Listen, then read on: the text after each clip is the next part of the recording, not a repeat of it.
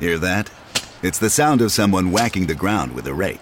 Specifically, they're beating around the bush, which we've done enough of in this ad too, so let's get right to it.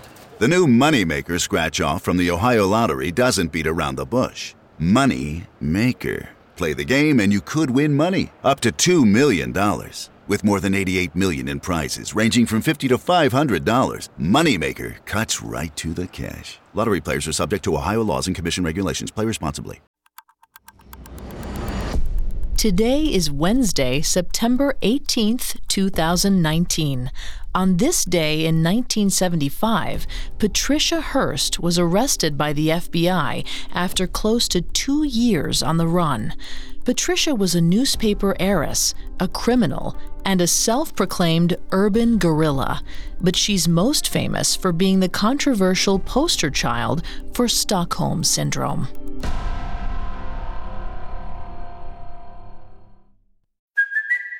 It's Kaley Cuoco for Priceline. Ready to go to your happy place for a happy price? Well, why didn't you say so? Just download the Priceline app right now and save up to 60% on hotels. So, whether it's Cousin Kevin's Kazoo concert in Kansas City, go Kevin, or Becky's Bachelorette Bash in Bermuda, you never have to miss a trip ever again. So, download the Priceline app today. Your savings are waiting. Go to your happy place for a happy price. Go to your happy price, Priceline. Welcome to Today in True Crime, a Parcast original. Every day, we flip back the calendar to this date years ago and recount one event from true crime history. Due to the graphic nature of today's crimes, listener discretion is advised.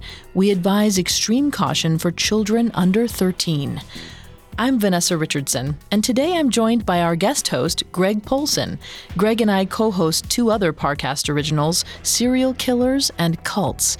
He's here to discuss some of the historical aspects of Patricia Hearst's arrest, while I'll cover the narrative. Hello, everyone. I'm thrilled to dive into the story of Patricia Hearst.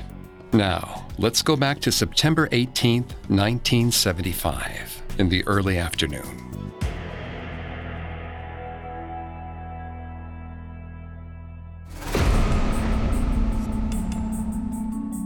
Patricia Hearst and Wendy Yoshimura sat at their San Francisco kitchen table, heads bent over a sheet of paper, reading Wendy's looping script. It was a letter to Wendy's ex boyfriend, Willie Brandt, who had introduced her to the radical leftist scene in Oakland, California. He was in jail now, like so many of Patricia and Wendy's radical friends, lovers, and colleagues. They were all in jail or dead, it seemed. But Wendy wasn't the young college girl Willie had met back in the 60s, with stars in her eyes for a handsome boy with things to teach her. Her letter reflected that. Now she had a bone to pick with the men who'd radicalized her, men who spoke of equality but upheld the patriarchy at every turn. Patricia nodded emphatically and earnestly as Wendy talked about the letter. Patricia loved these long days spent together in the apartment, talking about feminism and men and the future of America. They were working on a feminist manifesto but Patricia, for all her radical gusto, was also glad they were taking it slow, thinking carefully about every word they put to paper. It was time to step back from the war and her radical colleagues who still insisted on a chauvinistic version of political action. The world would never really change with those guys in charge. Even so, the days of building and exploding bombs weren't that far behind her, and the guns, well, there were two carbines in the closet and a shotgun in the bedroom.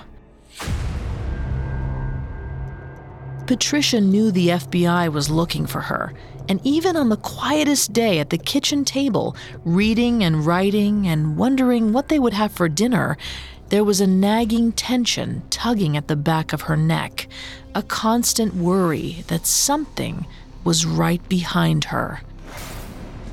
Wendy, interrupting Patricia's thoughts, walked to the sink for a glass of water.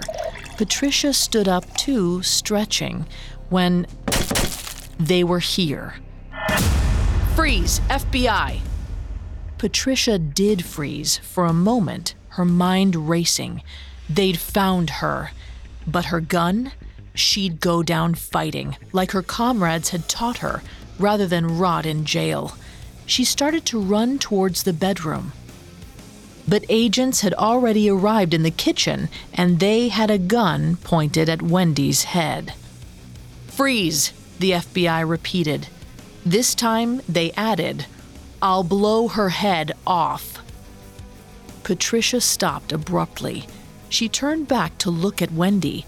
The two women made eye contact.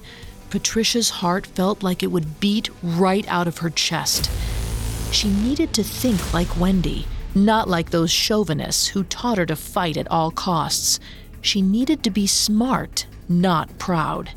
So many of the people she'd loved this past year were already dead at the hands of these pigs. But she and Wendy would live. She surrendered. The two women were escorted out of the apartment without a fight. A physical one, anyway. But Patricia wasn't done fighting for change and justice. As she stepped out of the FBI's car at the downtown federal building, surrounded by reporters and photographers, she held up her right fist as high as she could in handcuffs. She was giving the revolutionary salute. And that evening, when she arrived at the San Mateo County Jail shortly before 8 p.m., she told the clerk booking her into the facility that her profession was urban guerrilla. Her struggle was far from over. Coming up, Patricia Hearst's trial initiates a nationwide conversation about psychological manipulation and permanently impacts the way law enforcement thinks about hostages. Now, back to the story. On September 18, 1975, 21 year old Patricia Hearst was arrested by the FBI in San Francisco, California. Her arrest marked the end of a year long search. What had started as a kidnapping recovery ended as an investigation into her violent crimes. Greg will take us through the rest of this story. Thanks, Vanessa. On February 4th, 1974, Patricia was abducted by the Symbionese Liberation Army, or the SLA, a radical group of leftists that believed violence was the only way to end racial and economic injustice in America. The SLA committed murder and bank robbery, as well as kidnappings. Within a few months of her capture, Patricia was robbing banks with the rest of them, seemingly a convert to the SLA's revolutionary goals and their violent approach to achieving them. But on May 17, 1974, most of the SLA members, including their leader Donald DeFreeze, died in a violent shootout with the FBI. Instead of returning to her family, Patricia went on the run with the few remaining members of the SLA. She spent the next year and a half as a fugitive. Over the course of those long months, her politics started to change, largely as a result of conversations with feminist Wendy Yoshimura and other female radicals. These changes pulled her away from the remaining members of the SLA, whom she saw as chauvinistic. But she never abandoned the radicalism she adopted amongst her captors back in 1974. Immediately after her arrest, on September 18, 1975, Patricia stuck to her revolutionary guns, the metaphorical ones, anyway. The crimes she committed, she committed in the name of justice and in the pursuit of a better America for all. But as time went on, a new narrative emerged from Patricia and the excellent lawyers her wealthy family hired for her. She was a victim when she was kidnapped, and she never stopped being a victim. All of her crimes were the result of psychological manipulation and something called Stockholm Syndrome. Stockholm Syndrome is now a well known psychological concept, but it was a new idea at the time of Patricia Hearst's arrest in 1975.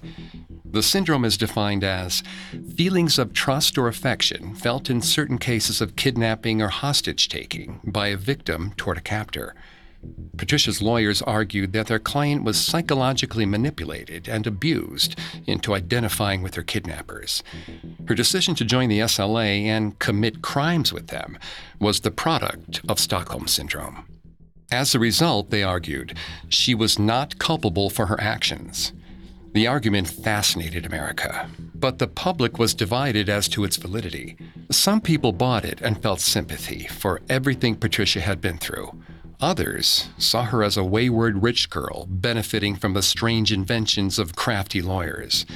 They called Stockholm Syndrome a fanciful excuse for real criminal activity. The jury took the latter line of reasoning.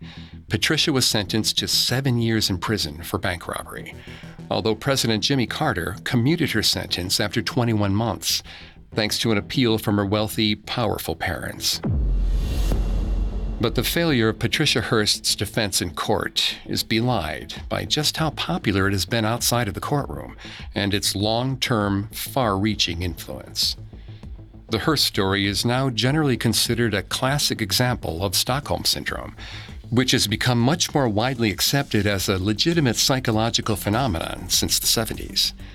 Today, law enforcement agencies actually encourage it in hostage situations, even though it can make rescue more difficult. Hostages with Stockholm Syndrome often stop wanting to be rescued.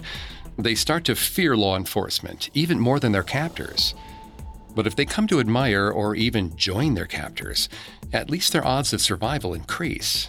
And in today's view, a hostage turned criminal is better than a murdered hostage. While Patricia didn't benefit from today's more sympathetic attitudes towards Stockholm Syndrome during her trial, it's in large part thanks to her and her widely publicized story that Stockholm Syndrome has become a household term.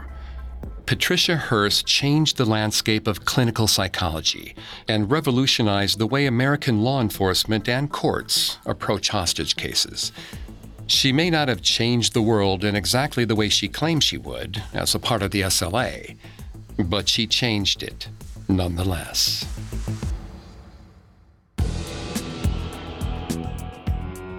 I'm Vanessa Richardson. Thanks again, Greg, for joining me today. Thanks for having me. You can find our podcasts, Cults and Serial Killers, on Spotify or wherever you listen to podcasts. For more information on the life and crimes of Patricia Hearst, check out the episodes of Female Criminals and Hostage that cover her experience, as well as the Cults episodes on the Symbionese Liberation Army and Donald DeFreeze. Today in True Crime is a Parcast original. You can find more episodes of Today in True Crime and all other Parcast originals for free on Spotify. Not only does Spotify already have all of your favorite music, but now Spotify is making it easy for you to enjoy all of your favorite Parcast originals, like Today in True Crime, for free from your phone, desktop, or smart speaker. To stream Today in True Crime on Spotify, just open the app and type Today in True Crime in the search bar. At Parcast, we're grateful for you, our listeners. You allow us to do what we love. Let us know how we're doing. Reach out on Facebook and Instagram at Parcast and Twitter at Parcast Network. We'll be back with a brand new episode tomorrow in True Crime.